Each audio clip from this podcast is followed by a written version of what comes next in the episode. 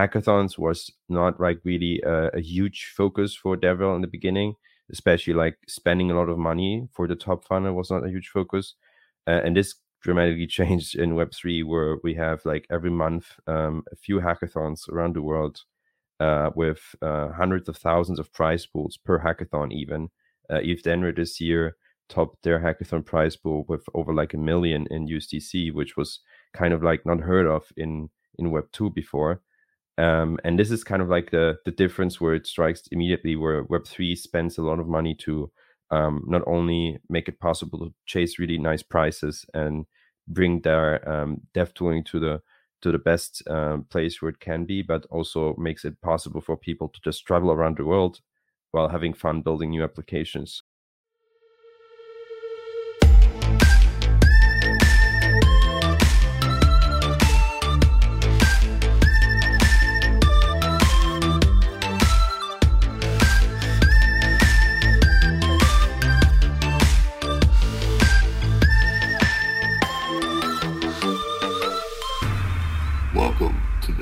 Dao podcast. Welcome, everybody, to another Ex Dao podcast. This is your host, Aperture, and today I'm joined by Rick from OpenQ, and we're going to talk about the dev relations. So, developers are really important in the crypto ecosystem, like they're basically the lifeblood pushing the ecosystem forward and uh, building everything we're playing with or you know sometimes actually um, using for for real transaction of value um, and we'll also be chatting about the role of hackathons and we'll dig a little bit deeper into what openq is and how it helps hackathons projects ecosystem in finding developers. So uh, without further ado uh, welcome rick to our podcast. Um, could you introduce yourself and um, tell us how you ended up in developer relationships. Yeah. Hey, thanks, man, for taking me in. So, yeah, I'm the founder of OpenQ, and OpenQ is a project that started around two years ago at the hackathon itself.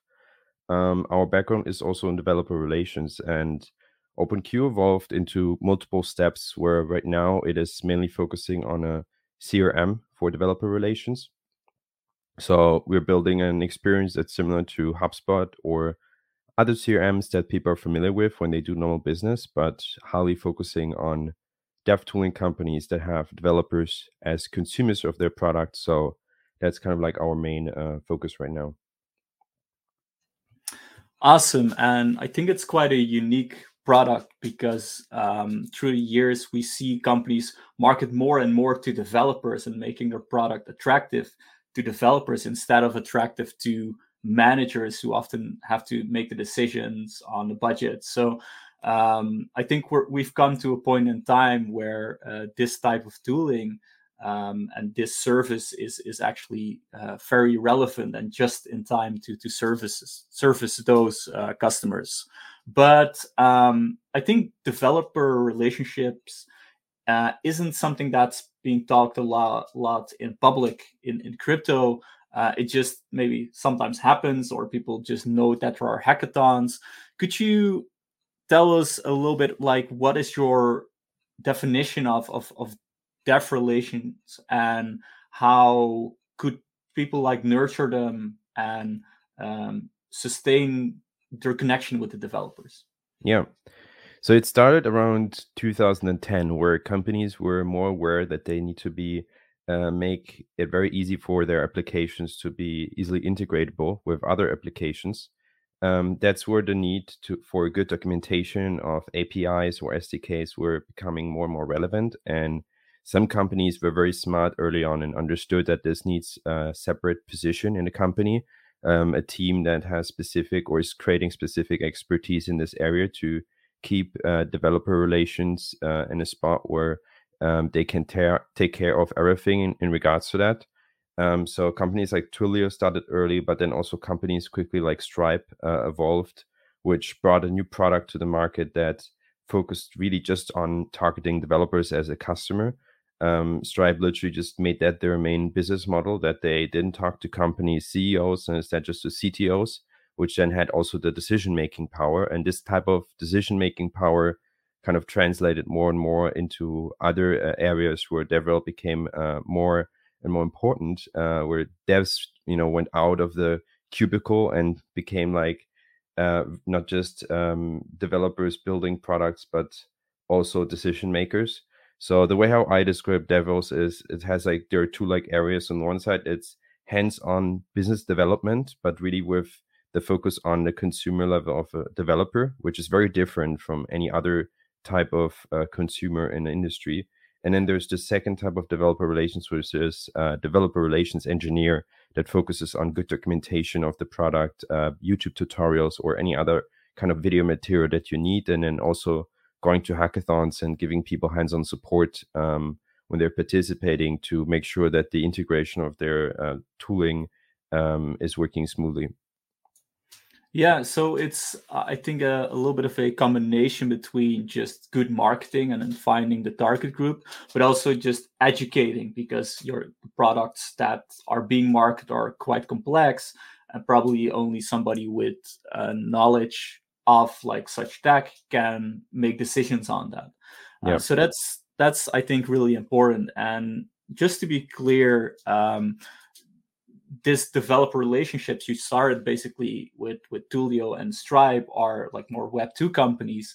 Um, so this is not only a crypto specific problem. It's correct. Um, it's it's all around the world, and it's I think um, being shared across like Web two and Web three. As long as there are developers and companies building something for developers, um, this this topic is is relevant. Correct. yeah. Um, so what's the uh, the status right now? Like, how are devs being uh, being found? Uh, is it like through online? Uh, are are hackathons like the the main go to place to to find a, a, developer for your project? Like, what's the process uh, for like finding devs to either use your product or have them work for you and and hire them? Yeah, it's it's very interesting. The the Web three industry uh, versus all the other industries is, is working very differently. It has a different approach to developer relations in general, especially when it comes to the top funnel. So in traditional developer relations with products um, uh, outside of Web three, normally what they do is just focus on a very good documentation, good material, um, uh, YouTube videos, guides on, on like building like first applications with the um, with the API or SDK they're providing to give some um, examples, all these kinds of things. And then obviously they also go to conferences, but hackathons was not like really a, a huge focus for DevRel in the beginning, especially like spending a lot of money for the top funnel was not a huge focus. Uh, and this dramatically changed in Web3, where we have like every month um, a few hackathons around the world uh, with uh, hundreds of thousands of prize pools per hackathon, even. Uh, ETHDenver this year topped their hackathon prize pool with over like a million in USDC, which was kind of like not heard of in in Web two before. Um, and this is kind of like the the difference where it strikes immediately, where Web three spends a lot of money to um, not only make it possible to chase really nice prices and bring their um, dev tooling to the to the best um, place where it can be, but also makes it possible for people to just travel around the world while having fun building new applications. So yeah, definitely in, in Web two and Web three is has kind of changed a bit in, in that sense uh, in the way how they approach um, developer relations. That's that's actually uh, great to hear. Like I've been um, um, trying to uh, get into a hackathon. Um, I, I, hopefully I'll, I'll, get into the the ETH Global one in uh, during Istanbul, um, which is I'm not really a developer, uh, but I'm more of a data analyst. But I think developer relations is not only about like finding the the programmers that just built the app. Like, is it also about finding people that either support the developers um, or at least write some code that's not in production but supporting like data flows? Um, how wide should we we take developer relationships here? Yeah, it depends on the stage of each individual company or DAO, um, whatever organization type you have. So, uh, if you're starting out with a dev tool, or um, if you you know recently launched your blockchain on a testnet or something, then you're really caring about the top funnel, meaning you get as many people as possible to test your product in that sense your focus are really like just developers itself that uh, will give you feedback if the documentation is clear if the the tech works and all these kind of things um, after a while when you've like started to funnel um, the, and got a lot of feedback that's when you want to shift your um, attention more towards the bottom funnel which means you want to bring not only like developers on board but actually create teams that utilize your technology in a way that they become relevant and they start um, using your product um, and more intensively. So, for example, with a blockchain, you want to have products that bring volume on your blockchain. Um, so, in, in, an example, if you're a new blockchain, you want to find teams that build decentralized exchanges, that build indexers, all these kind of things that are very relevant components. So that's what you focus on, and then it goes also and branches outside of the developer um, um, yeah relation part itself. You're focusing also on founders. Founders is actually even the more important part here. We're looking at people that are possible or capable to raise funds um, either via grants or via vcs uh, where you look at people that have a, a, talent to attract new people in and obviously developers still a very important part of, of your um, daily work but you want to find teams that um, are use, utilizing your technology, improving your technology versus other ecosystems where this then becomes quickly kind of like a war um, who is kind of like attracting the most teams. Um, this is kind of like something I think mo- most people don't understand because uh, a lot of people make assumptions about like how many active developers are there on ecosystems, but it's not as relevant if you're looking, you know, more long term compared to like how many active startups are actually building with that technology and depending uh, depending on that technology. Yeah so so there is also a difference in in well quality versus quantity in that aspect. Correct yeah. You, you want like builders that really build and use the technology versus just a lot of people who maybe just use one feature or you know it's it's it's not the main part of of the the product um, that's being used so um, yeah, I, I, can I can totally understand that. Um, and I would like to go back to to the, the hackathon part uh, because I think um, since it's mostly uh, marketed at developers and like the general public mostly sees the results, like which which projects won. Um, I think it would be good to create some context on how such a, a hackathon basically is, is organized and how developers come there with expectations, how they build, um, how they are incentivized. So um, maybe let's take it from the start. Um, who who's organizing the, these hackathons, and and why would they they benefit from yeah doing hackathons? And there are two types. On the one side, they're like for-profit companies, and on the other side, there are uh, groups of people or um, companies that uh, do it nonprofit uh, to either leverage their own brand or their own company. So, for example, ETH Global is uh, obviously a company that's doing it um, also for a profit to organize all these events. Uh, but they do a really, really good job. I would say there's nobody else in the industry that um, is capable of having such a huge um, lineup of hackathons every month and is executing them so well. Um, on the other side, there are nonprofit um, communities that do this. So, for example, with ETHRome, uh, which is a hackathon in Rome that is uh, running for the first time uh, next week in uh, the beginning of October. Uh, this is essentially a, a, group of people that were like-minded in Rome, um, meeting up uh, in meetups, and then they decided they want to bring a hackathon to their country for the first time in Web three. They organized a Discord channel where everybody could volunteer in in various different positions, like from managing managing sponsorship to venue to uh, all kinds of things that hackathon organizers need. And uh, they don't plan to make a profit. Everything that is essentially um, in the bank after the hackathon, they want to use to organize the next hackathon, which right now they are, you know, just investing and, and self-funding uh, everything. Um, so these types usually that that run these, and then often, obviously, like um, the E Foundation is uh, sponsoring them.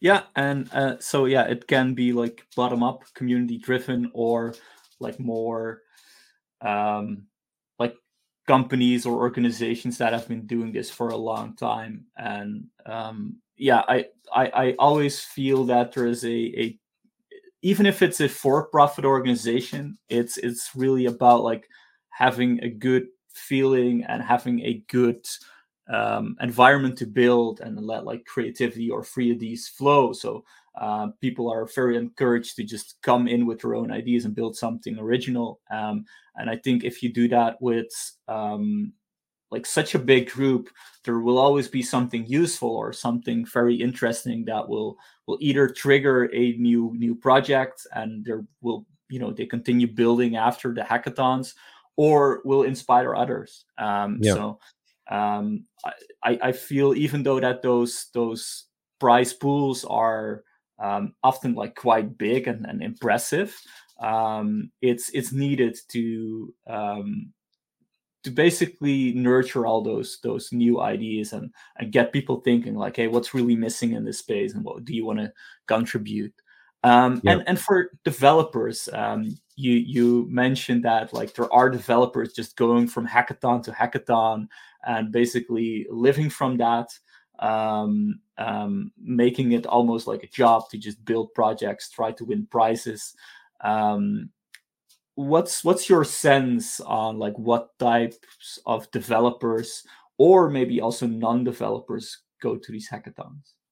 Yeah i, I think those those people are very smart. They uh, look at hackathons very different if they are making a living out of it uh, compared to others. Like normally you go to a hackathon and you have a cool idea and you build it and then you'll see if any of those prizes and technologies that offer those prizes fit to your idea um, some more strategic teams uh, take a more deeper and closer look and take a uh, kind of a chance at those bounties that uh, probably not a lot of people will apply for. So they're looking for technologies that a lot of people will probably won't not use, and then will create something with that.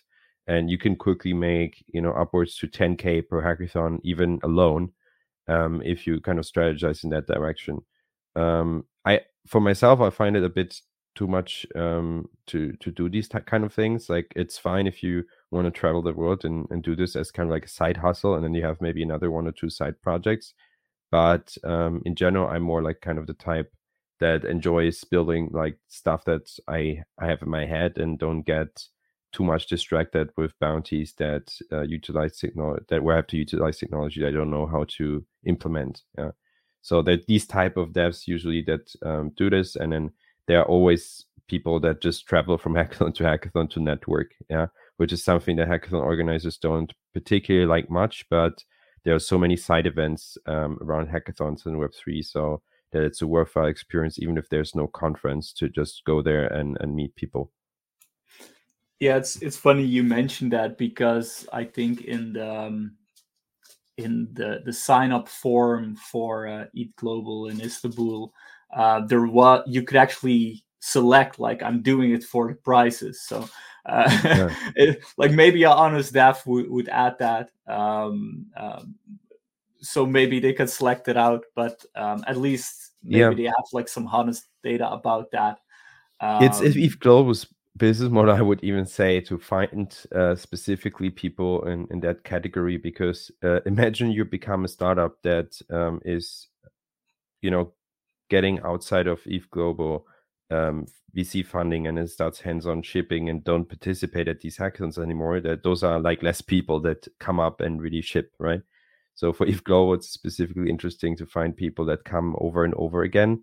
But those are obviously people that then companies that sponsor these hackathons don't want to uh, mainly get in as in, as its missions because it's people that maybe give you some feedback and test. It's again, you know, depending on the strategy you have. But if you focus on bottom funnel, which most the sponsored uh, at hackathons uh, probably do because they have already the the means and the, the funding to take spend a lot of money for these hackathons there. So bottom funnels mostly um, they're focused in a, like after a year or so when having launched.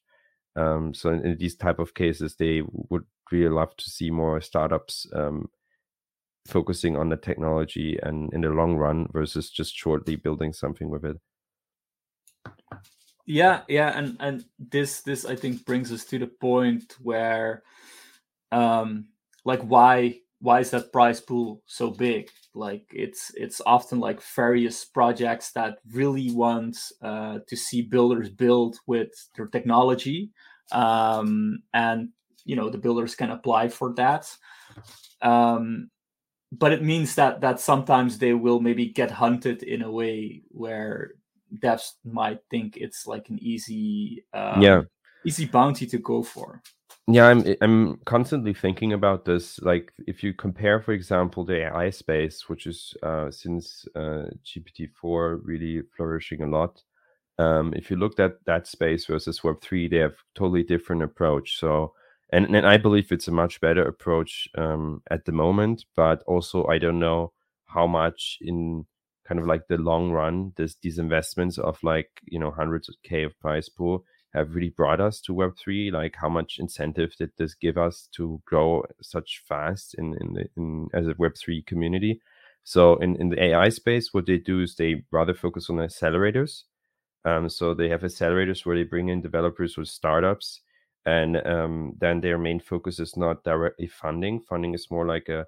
a secondary aspect of it that can come with it. But the main focus is if you participate in the accelerator, you get free credits. So, um, and as an example, if you're an AI like OpenAI, you could uh, provide a startup with like uh, 10, 15, or even maybe 50,000 K of credits to use their API, right? Um, so that you can make early and uh, profit um, if you're able to um, sell on a subscription based model, etc., and, and grow your team and invest that capital that you save in credits into growing faster.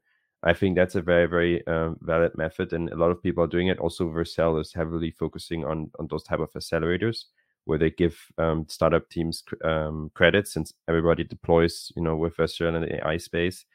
Um, AI, uh, crypto or Web three in general, I think made a mistake that they have not focused much on that aspect they always gave away bounties, which was cash that you could utilize as you want. And like a lot of people used it to travel and for accommodations and stuff like that. But they never really focused on credits in the sense of like gasless transactions for an application. This is something that is coming now more and more. And I see like some teams that want to make it simple to just give people credits um, so that their applications can run um, for for free and account abstracted wallets are also supporting that natively now. You don't have to set up like a gas station network as you used to have uh, to um, support free transactions. That's something we should have done much much earlier in Web3. I think that was a huge mistake because essentially in the last two years, where transactions were due to side chains and um, other um, you know layer twos now uh, cheap, uh, it was very much possible to give those startups like the possibility to onboard users without them ever interacting with uh, a transaction on to interact with the dApp. Yeah. So that's something I think that uh, should change and it still hasn't been catching up on much. Um, but you see it more and more, especially like the Lens protocol, for example, is doing that really well, where they're trying to uh, let those social networks run um, without letting the users pay for um, making those transactions. That that's a good point. Um, and you, you know, I think maybe the technology just wasn't there yet. With like you could sponsor gas, but I think in a way you could still give away free subscriptions, uh, like some data products or um, RPC providers could still provide those credits and um, have that be have that be part of the price. So um, yeah, let, let, us hope maybe the space goes um, goes more toward that. But I think in a way, uh, still some some bounty would be helpful, especially for the ones that really have to travel to um, to the hackathon. But may, maybe it's um, there's a, a, good middle way between them. Um, yeah. So you you don't have people just going full for the bounty and then just launching another project that just dies off. So you get a balance between like people getting uh, a little bit reimbursed for their costs, and then you know putting on a path where they can further develop their product and their ID. Yeah, yeah, it's just interesting to see. Like in Web three, you see every month these hackathons, and you can travel around the world. And AI, they make those things remotely online, and they just focus on products that ship fast and bring in customers and make profits. And then those profits will increase because they don't have to pay for the dev tool once they, you know, start out. So it's kind of like a completely different mindset where you um, tell the developers like hey you need to become profitable fast you need to build something that has meaning to prove that your idea is valid versus in web3 where people are building POC after POC, never actually targeting a product, a problem that uh, people resonate with and, and utilize, and that has become like a huge problem. I think if you look at we, we did this research um, last year, um, if you look at how many, how much, how high the percentages of projects that are continuing to develop their hackathon idea after hackathon, it's extremely low. Uh, we actually built a script on on GitHub and scraped all kinds of hackathon organizers um, platforms to find all the projects. And we not only looked into specifically the repos of the hackathon we also looked into uh, repositories that possibly um, were recreated and utilized you know similar technologies and stuff. So normally at the hackathon you know you, you, you build from scratch after the hackathon. So we take took these kind of things into account and the percentage was very low. It was around 3% to 2% that the the projects continued. And generally even if that's kind of fine as well i think it's a bit of it's a bit unfortunate that you, you know we build so much and we don't really utilize it. We don't even clean it up at the hackathon that people could continue um, with that idea uh, if it's open source which it is most of the time yeah, uh, it's a good point. I think you will need a lot of ideas. Uh, also, just fail or just be that experiment and and not eventually being continued. But maybe somebody else, like if it's on a GitHub and you at least show like to the world, like this was my idea. I'm not continuing it, but feel free to just fork it and, and go ahead. Um, so if you need it or you want to incorporate that in like your library or framework, you know, let me know or just take it and, and start building. Um, so it's it's great you did some research on on the continuation here.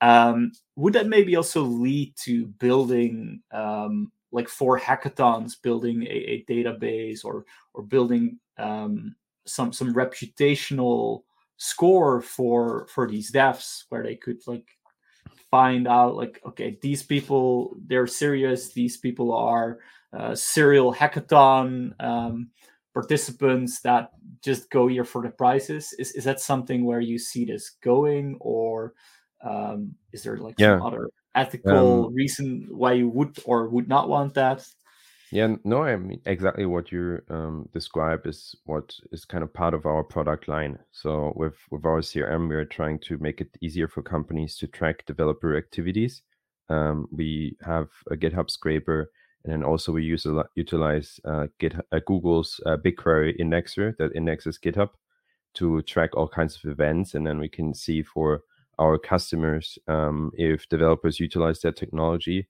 uh, even if they don't know about them. So these kind of statistics uh, we provided first of all to the companies. That's our business model, but we want to also provide more in general developer ecosystem reports that are very accurate because if you look at, uh, for example, what Electric Capital um, is doing with their developer report, um, an essential piece that they are missing is that if blockchain submits projects that are building something on their blockchain um, on GitHub, uh, yes, you can check if those projects are still active, but you you don't check if maybe this project is dead because they've recreated a new repository with the same you know technology usage. So, for an example, if I build something on Ethereum at the hackathon now, um, an organizer would submit that a project as a project being in the Ethereum ecosystem, and it would be showing up at the in the developer report.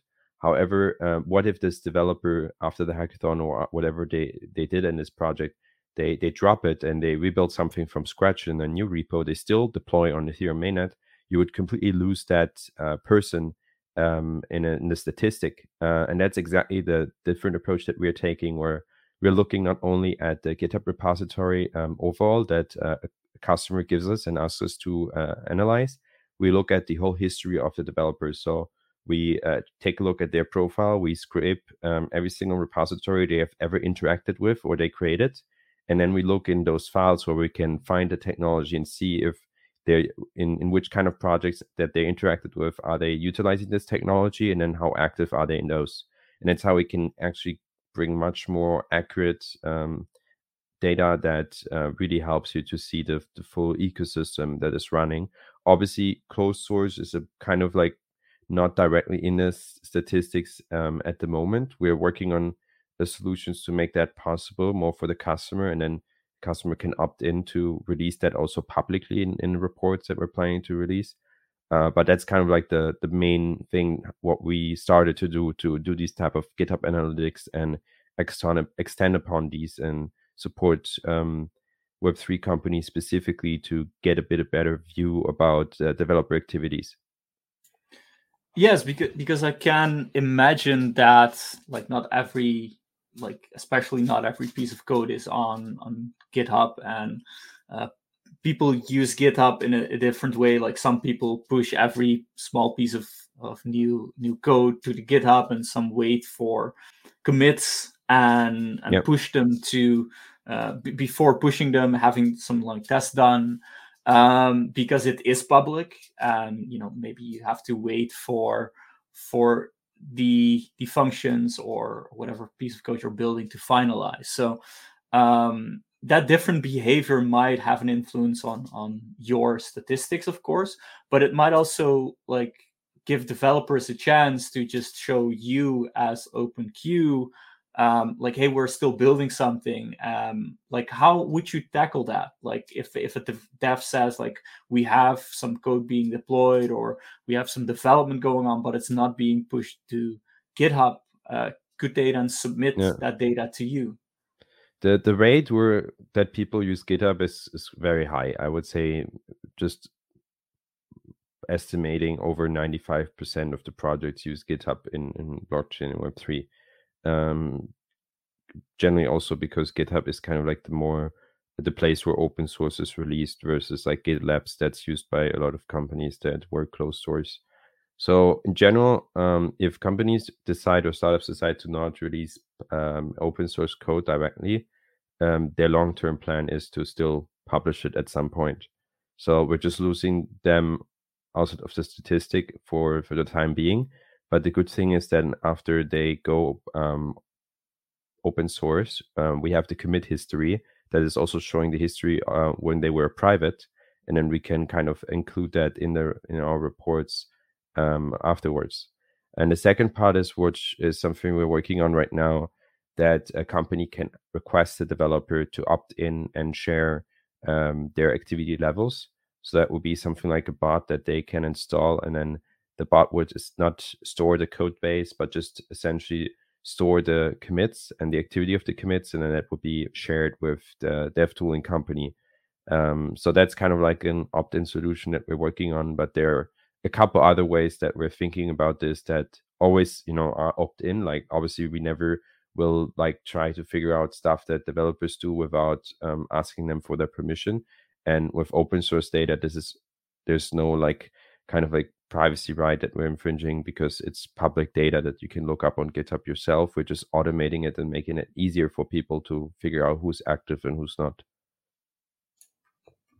Yeah, that's a, a great solution and of course like a great feature of Git that like all the changes are being tracked. So if, if you ingest that data correctly, you can still see that that whole tree. Um, which brings me to another point, I think, where you can probably also see like the the quality of commits like this type of behavior I, I, described before where some people you know for a few lines of code they keep pushing to github to um, maybe make some metrics better for them like look like they're super active well they're maybe not.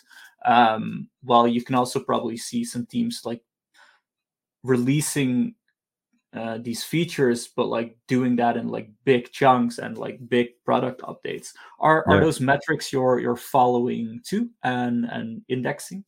Yeah, that's a very interesting question. We've been thinking a lot about how to um, interpret uh, commits.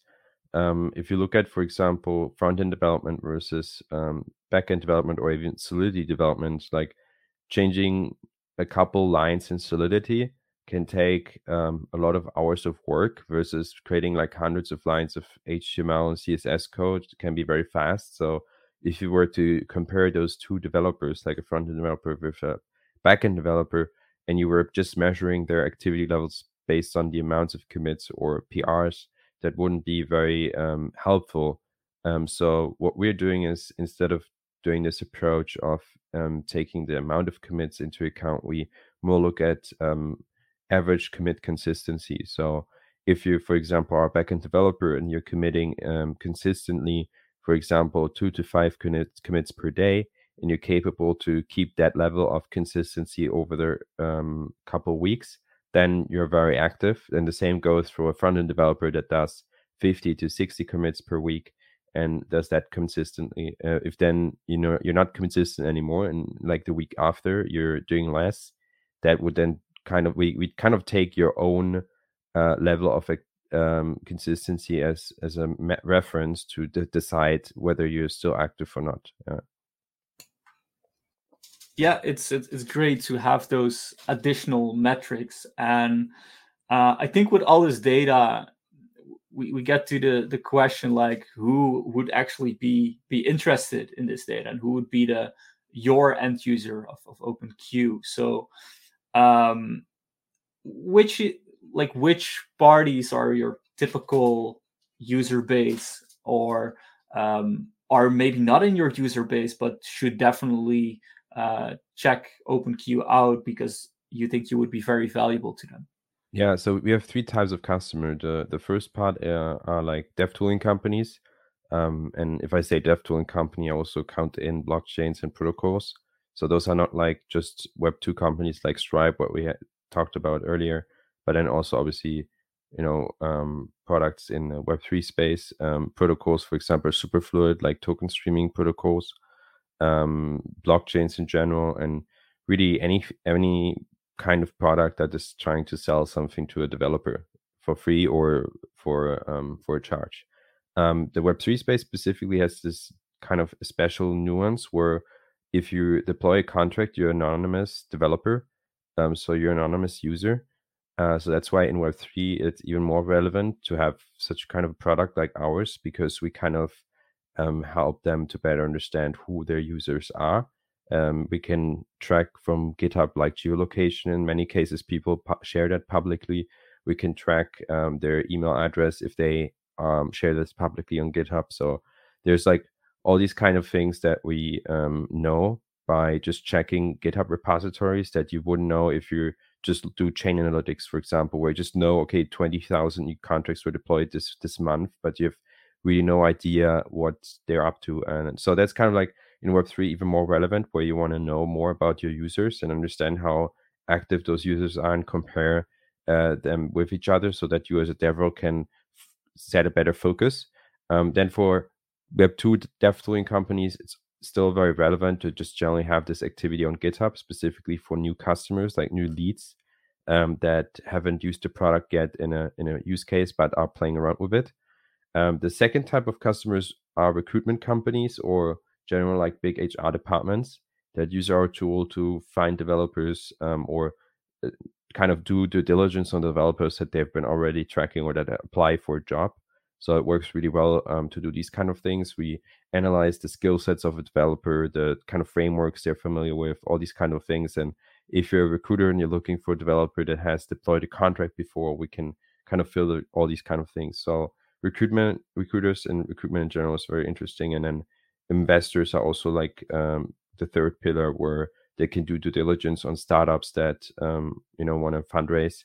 They can see how active those startups are, and specifically not technical investors can do a bit clearer from a technical background uh, due diligence on those startups. But then they can also track their portfolio and see across their portfolio who's um, building a lot if it's open source, which in the Web three space is um, a lot of startups are um, and then the kind of like last aspect where developer relations um, or dev tooling companies and investors come together is when you have a portfolio company, for example, that is a blockchain. Yeah, in the Web3 space, we have a lot of VCs that um, have invested in blockchains directly.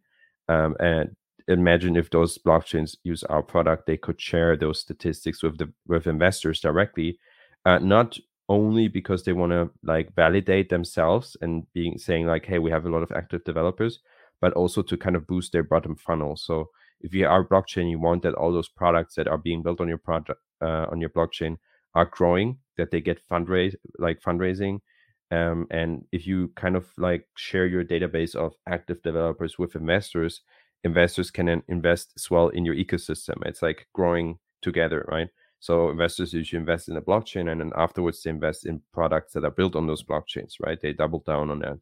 So those kind of like that kind of data helps then investors to better quantify in which projects they should invest um, in ecosystems that they have already invested previously before.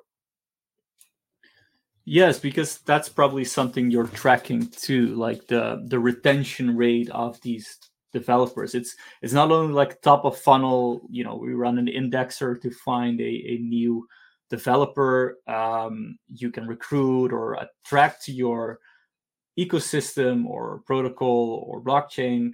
Um, it's also about like hey what developers are currently building and, and what are they building? What types of yeah. tooling are they using? Like you can probably also see um legacy code even though like maybe that doesn't really exist yet in, in, in web3 maybe from my inexperienced point of view but um you can can actually get, get a good overview like how they're developing right like what yeah. tooling uh, exactly you can like for example, if you're an investor that has invested in um, a smart contract uh, deployment framework and then also into a blockchain, you can check, for example, for all projects that are deployed on this projects uh, on this blockchains, like how many of, of them are using also this um, smart contract deployment framework that we've invested in, so they can like cross-reference multiple investments that they've made with um, developers utilizing those those companies or those tool, tools, and then they can make investments to further give more value to those already previously made investments. That's that's I think great uh, great tracking because of course like um, a company can come with that data themselves, but having an external party verify that um, is also very useful. Um, yeah. Which maybe brings us um, like to a point where like where does OpenQ then stop? Because uh, an investor might also be interested in like how many people are using like these smart contracts or um, how many people cross through the website um, is, is, that also data you will be incorporating or do you want to leave that to like other like crm like systems um, and can some of these systems even be integrated or will your data be integrated with these systems. Yeah. It will be kind of both. So you also provide an API so that other people can utilize um, our own uh, analytics for GitHub specific use cases. But we're working on integration with Discord right now, uh, where we can do sentiment analysis on your Discord server and can tell how many active users do we have, which of those users are asking uh, most frequently, what type of questions uh, we're working on a gating service so that you have developer support channels on Discord where people have to authenticate with GitHub to ask a question, and then um, they will automatically be uh, onboarded as well to the CRM so that devs can see like out of all those people that are asking questions, who are they and are they really utilizing our technology or are they just asking questions to never really build something with it? So Discord is kind of like the second most important um, data source that we're working towards too but there are a lot of other things like we want to work on website analytics and then cross-reference website analytics with uh, github analytics. So for example let's say you make a campaign or a sponsorship on a on a conference we can tell you okay you got 10,000 new visitors on a website and that translated in for example 50 new dependency package downloads yeah? So those type of like references we want to make but then also go deep in if you launch for example educational content what type of engagement does this educational content create and how does it translate in people again utilizing the technology and maybe also in retention? So we're looking at multiple different type of data sources that we want to incorporate to give like a full picture for developer relation that just not takes github only as a reference but leverage this to cross reference other um, data sources together. Yeah and, and i think like this is what um most like if you're you're not a data analyst or haven't run like indexers or uh, done web scraping like you need to work towards a single point of truth. Um, and you know one piece of information is just one part of that truth but if you can get that back or verified from various sources um, it will only you know have like a higher probability of being the truth. So integrating all those sources will will verify that data more and more, but also can give the user probably uh, more control over like what segments they want to take a look at or like from what point of view they want to look at that data. So um, yeah, looking forward to to, to seeing um, all that data being also added to OpenQ um, because that will will unlock even more um, functionality. Um, that's I think like data analysis is never a a ending um, ending like venture because yeah you're with every new insight you'll probably have a new question like but how does this user segment react? or like how do these developers feel about this type of tooling if i uh, if i would give it to them? So yeah. that's great um you're looking into those like additional data sources too. Yeah and, and like i said like the dev space really has at the moment in web3 no way to measure uh, like the roi when they sponsor hackathons um, for example they they don't know how many people have interacted with the technology before, how many are new people, um, how many are like coming back as a already uh, active user, and then after the hackathon, how many are still active. Yeah, so those type of um, analysis they they cannot provide, and that's specifically because of the nature of Web three, which I highlighted before, because those people are an- anonymous, right? So if they don't fill out the form themselves, um, telling the DevRel that they've interacted with it before, um, there's really no means to tell aside from going into the GitHub repositories and checking out, it out uh, yourself. Um, so yeah, that's kind of very relevant versus like API products where you could just see if people you know register um, with a centralized like Google account or whatever, and you can see if people put their credit card in and and pay for those tokens. Yeah, yeah, it's it's a different uh, point of view you're you're taking at like the real world um, through through a different data source. Um, I have you like th- this this because it's like quite a, a new idea. Um, um, how are you you targeting like um, companies to work with you? Uh, have you got like uh, already like customers onboarded? Um, have they given some feedback to you like what they actually are doing with this data right now yeah so we started when we f- first like validated this idea um, to work directly with hackathon sponsors together some of our friends are um, DevRels in the web3 space so we kind of built the product with them while validating the idea um, so very early on we worked with superfluid together and polygon to make this product um, or to bring this product into the direction that uh, they can utilize it. And then from there, we right now we onboard around five companies, um, which you will be seeing on our website and maybe in the next couple weeks, uh, and you can check out their profiles. But most most of the value that we give them for now is just checking out the ROI and and setting KPIs for hackathons and conferences and events and stuff, and then they also want to use it as a centralized communication point where you can invite team members. It's uh, pretty funny that now everybody uses Telegram as a way to connect in Web3. Um, you use private phones and you use a lot of D, like DMs and the communication gets lost, right? So that's what HubSpot and CRMs like Salesforce, they were trying to bring the communication as a team together so that we know what stage each customer is when, um, for example, your teammate leaves the team or is sick or something. Um, that's something we are bringing back for developer relations, which hasn't been implemented yet in their flow, and it's highly needed. That's also something that we they, they tell us, and with a Telegram integration that we're working on right now, this will be then even even better uh, aside from just email.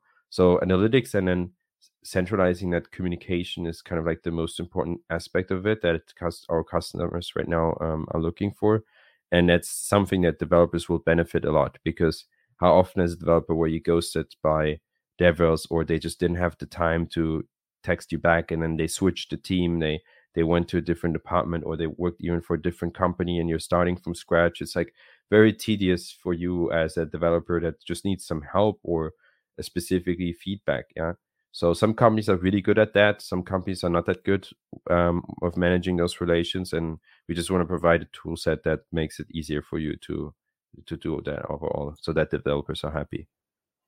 I you you point to one of like my frustration and from like some some friends of mine who were like actively uh, looking for a job in crypto like they go through the process of like setting up a cv making cover letters like putting an effort to reach out to a company and then just not hearing back from them which i think um, is such a bad look like not even responding to the people who put an effort or um, might be enthusiastic in joining your team. Even if you like have hundreds um, respondents to to the application i would still at least give them a message like okay you might not be a person we're we're, we're looking for right now uh, or never. Could also be the case of course um, but at least some response lets them know you've you've um, looked at at the response looked at their, their cv um, and they can close that unless like they you know yeah. they might also be waiting for a response. And in my opinion like like if i have like written to some of these companies uh, i look back at them right now and i'm like yeah you didn't even you know took the effort to to make a response. So it's also just a bad look. Like i, I take you less serious right now. And the ones that gave a response i'm like oh that's fine. You know it, it could be a simple mail with some words like yeah we're not interested but at least you know um, uh, it was was uh, taken seriously. Yeah that was also our experience when we initially created openq at a hackathon. We um, were working on a hackathon that was sponsored by a, a dev tool and we were utilizing at the time we were runner-ups at the hackathon. We didn't win it because our use case was not really directly the use case they were looking for um, and after the hackathon, we still utilized that technology and we tried to uh, keep in touch with them. We applied for a grant, we didn't get it. Um, but for us, what was really important just getting like maybe once a month, like a quick message, like, "Hey, how's it going? Like, are you still using the technology? Can we help you? Can we give you some introductions to investors? Can we maybe uh, do a podcast or like a, a social media post? Like, that's this type of um, competition that you're working with in Web3, where if you don't provide that, people just go away and use a different tool set that is providing similar uh, features. So that is, you know, in all areas um, when you work with bridges, uh, oracles, if you have blockchains, all these people, like if they don't specifically work with the developer together, the developer can just switch to another ecosystem if that ecosystem sounds like they are more helpful um, for your journey and it happened to us. We kind of like shifted away from using that technology and we built our own. Um, and like a year or two later they reached out to us and asked us for our stages. Like that was specifically kind of like a the first time the the light went on for me to say like okay we spend so much money on sponsoring these hackathons like hundreds of thousands of prize pools. And then there are people that are startups they fundraise they're really driven they want to build something cool and then you don't even respond to their message or send them a message every once in a while to ask them how's it going. And This is like something that needs to change in, in DevRel, and that happens quite a lot. And I know it's hard. Like you, you work with hundreds of developers together, so it's hard to kind of figure out who you should talk to, who's serious, who's like just somebody that um, is looking for an airdrop and is trying to uh, steal your time. And that's exactly what we want to like improve with OpenQ. Yeah. So we want to make it possible for startups that were like us to stand out by just pushing code so that they get the help they need. Yeah that's uh that's a good point. Um yeah we we need to of course take care of like this the sybil even if that's if whether it's a wallet or or a dev that's just trying to go for a bounty. But um i think those upholding those those dev relations is very important and they might get lost maybe because we're all using such telegrams and dms so having a way to manage that like outside of like Airtables or excel sheets uh, where you not only ingest like direct data where somebody has to manually update like oh we we still are in contact like what's the the status of this this relationship uh, is the dev still active in the space or in the ecosystem? Like that automatically being updated um, i think that's that's where definitely is a, a great um, um, value point for for openq. So um, great great to to to have like also my uh, experience being confirmed that it, you know it's not only me uh, having this problem uh, of not getting responses could could be like uh, no, that's an experience we all make. yeah, sadly, sadly it is. But maybe you know, maybe the space starts growing and gets a little bit like more uh, professional in that aspect too. Um, uh, working from like smaller teams, you know, like there's not always time to handle that. Um, uh, so so hopefully this this space can grow a little bit. Um, that even smaller teams start taking this seriously. Um, and and give either like feedback uh, for to the dev or like the project building um, with their with their tooling or um, on their blockchain. Um, I think we discussed almost like all aspects of OpenQ, but maybe if you you still we haven't uh, discussed uh, some feature or uh, some part of, of OpenQ that you really want to discuss. Um, the floor is yours. Um, what what are we still missing, or what are companies in crypto still missing that uh, you could offer, or you want feedback on? Because I think this could also be a great moment to to give a shout out um, for for people to get in contact with you. Um, yeah, and build. Yeah, I think we went through most of the important parts of um, what we're trying to do. I, I really just just like to advocate, especially in Web three, for those type of solutions that we touched on where you work on credit based um, bounties versus like just money. I, I, think the the mindset in web3 was quite for a long time uh, problematic where you know we we don't charge people for utilizing a protocol then if you create something competitively and you don't fundraise it's very hard to make um, you know create a team and, and create a startup bootstrap a startup. So I, I think that mindset generally needs to change a bit. Obviously, you know, I, I'm very well in, all in for public goods. I love public goods, but um, for start, I think making a profit to be able to, you know, pay uh, pay your living costs and your accommodations when you travel and also that kind of stuff. That's fine. So uh, as long as we don't try to squeeze as much as possible out of a product, then uh, I think we we need to change that mindset that things should be for free all the time, and then it's very hard to compete with each others if you set up a fee.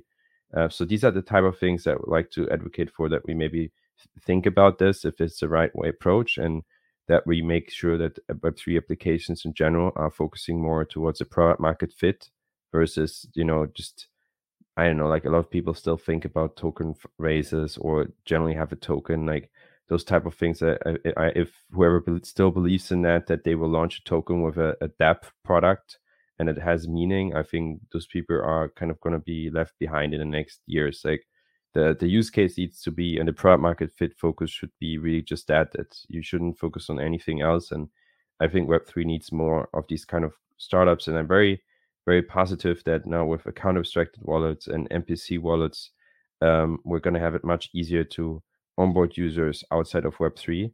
Um, and yeah, those are the kind of topics I'm mostly really interested in. When when we build OpenQ, we want to build it because we want to make sure that dev tools are more um, easier to utilize, and then also that developers get the support they need, uh, which is something we we found out it's, it's a huge problem.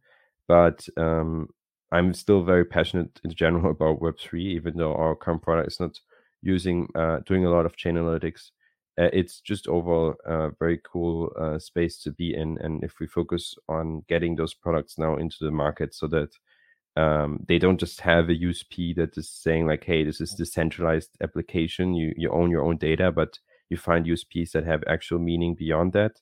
That's kind of like the main focus, and that's also the focus DevRels should uh, tackle. Like when they talk to developers, they should try to challenge them exactly in that aspect of like how is this decentralized application any different to another one and make the, it clear to them that um, a USP is not because it uses Web3. It's a feature, which is a very good feature, and that's cool. But if you build like a social media network, you know, that's based on like any of these dev tools that are recently out, like Farcaster or Lens, like you should find an idea that is similar to the idea where TikTok, you know, built something that went competitive with Instagram and YouTube. Like you find you should find this next type of TikTok thing, and DevRels need to focus on this that they can help startups to figure these things out specifically. And that's something every hackathon happens a lot where people just build a decentralized a Twitter clone or a decentralized Airbnb clone, and then they think adding a tokenized uh, process in that makes a lot of sense and it's great and it's cool and it's that's fine. It's fine to learn these things, but the bottom funnel should be really clear on those kind of things. Don't matter much. It focuses on or you should focus on new ideas, and that's I think what we should kind of take out of this the most. That that's something in Web three we should go back to or even start thinking about more, which is something I, I rarely see uh, even now at the new hackathons. Yeah, I, I fully agree with like the various points. I feel that um, projects right now, when they're racing, try to go a little bit more for the product market fit, but uh, still you see a lot of like token deals where it doesn't make sense for the product. Um, and I, I what what I think resonates a little bit more um, with me too is um, we should go maybe a little bit step back like to web 2.5 where we we focus on onboarding users from web 2 like give them a more web 2 experience uh, but where we can and where it's actually useful add that blockchain uh, aspect or functionality if they want to dig deeper. But um, i think we're, we're just seeing the first tooling around that. Uh, like account abstraction will be a big part. I think uh, gaming might be a sector where this will be explored a lot like having just a normal flow but with extra functionality from uh, like Web3, like blockchain technology.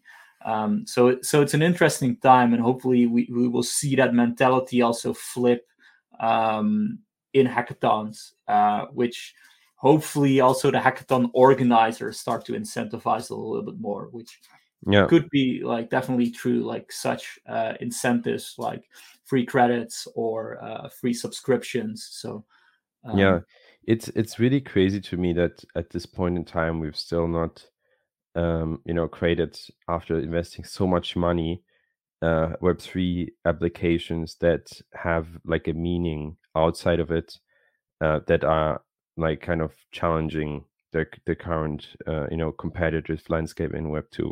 Like if you look at the biggest applications in general, yeah, aside from DEXs and like heavy DeFi applications, um, there's not a real challenger, and even those are, are kind of like struggling um, still, right? To become competitive, we'll have centralized exchanges.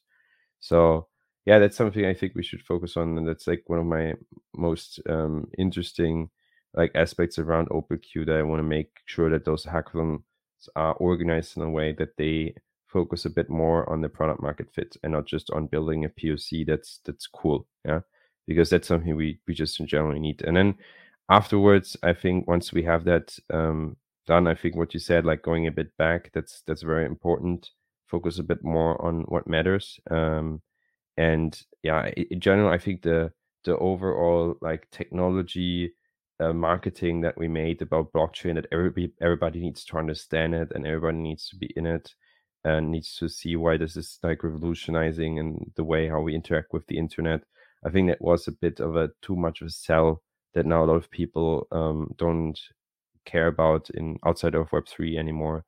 It was just a kind of like a hype, and we need to. That's that's why we need to focus on building applications that have a me- meaning outside of Web3, and Web3 is just a component of technology that then users will appreciate in the in the long run. Yeah. Yeah. Good point and good shout out. Um, for the listeners who are interested in in OpenQ or like chatting up with you, like where can they reach you? And we'll make sure to to add those in the, in the show notes to those links. Yeah, you can go on our website openq.dev, um, and then my Twitter account is uh, rickkdev, R I C K K. Um, yeah, just give me a DM. I usually respond to everyone, and I'm happy to answer any kind of questions when it's about the DevRel topic. I'm very passionate about it. And uh, maybe like last question, what what's the next hackathon uh, after October you're you're going to? So maybe people can yeah, see so you in real life. ETHRome, but that one will probably happen um, before we release this podcast. So um, Istanbul is probably the the next one that I'm gonna be, and then maybe also if India. Uh, let's see. I'm I want to also go to the Web Summit again, even though unfortunately this year there's no um, like blockchain hackathon like it was last year. I think it's really cool to go back to those Web two conferences and and talk to other companies and learn what they're about and how they believe these kind of Web three what they these Web three companies are bringing in. So um, yeah, maybe I'm gonna be there as well.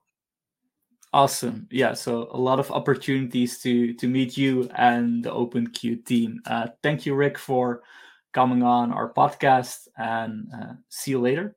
Yeah. Thanks for having me.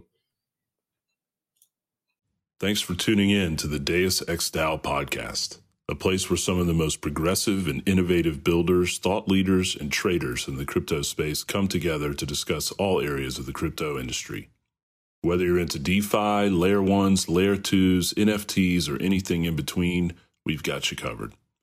And as a reminder, nothing said on this podcast should be construed as financial advice or as a solicitation to buy or sell any digital asset or security.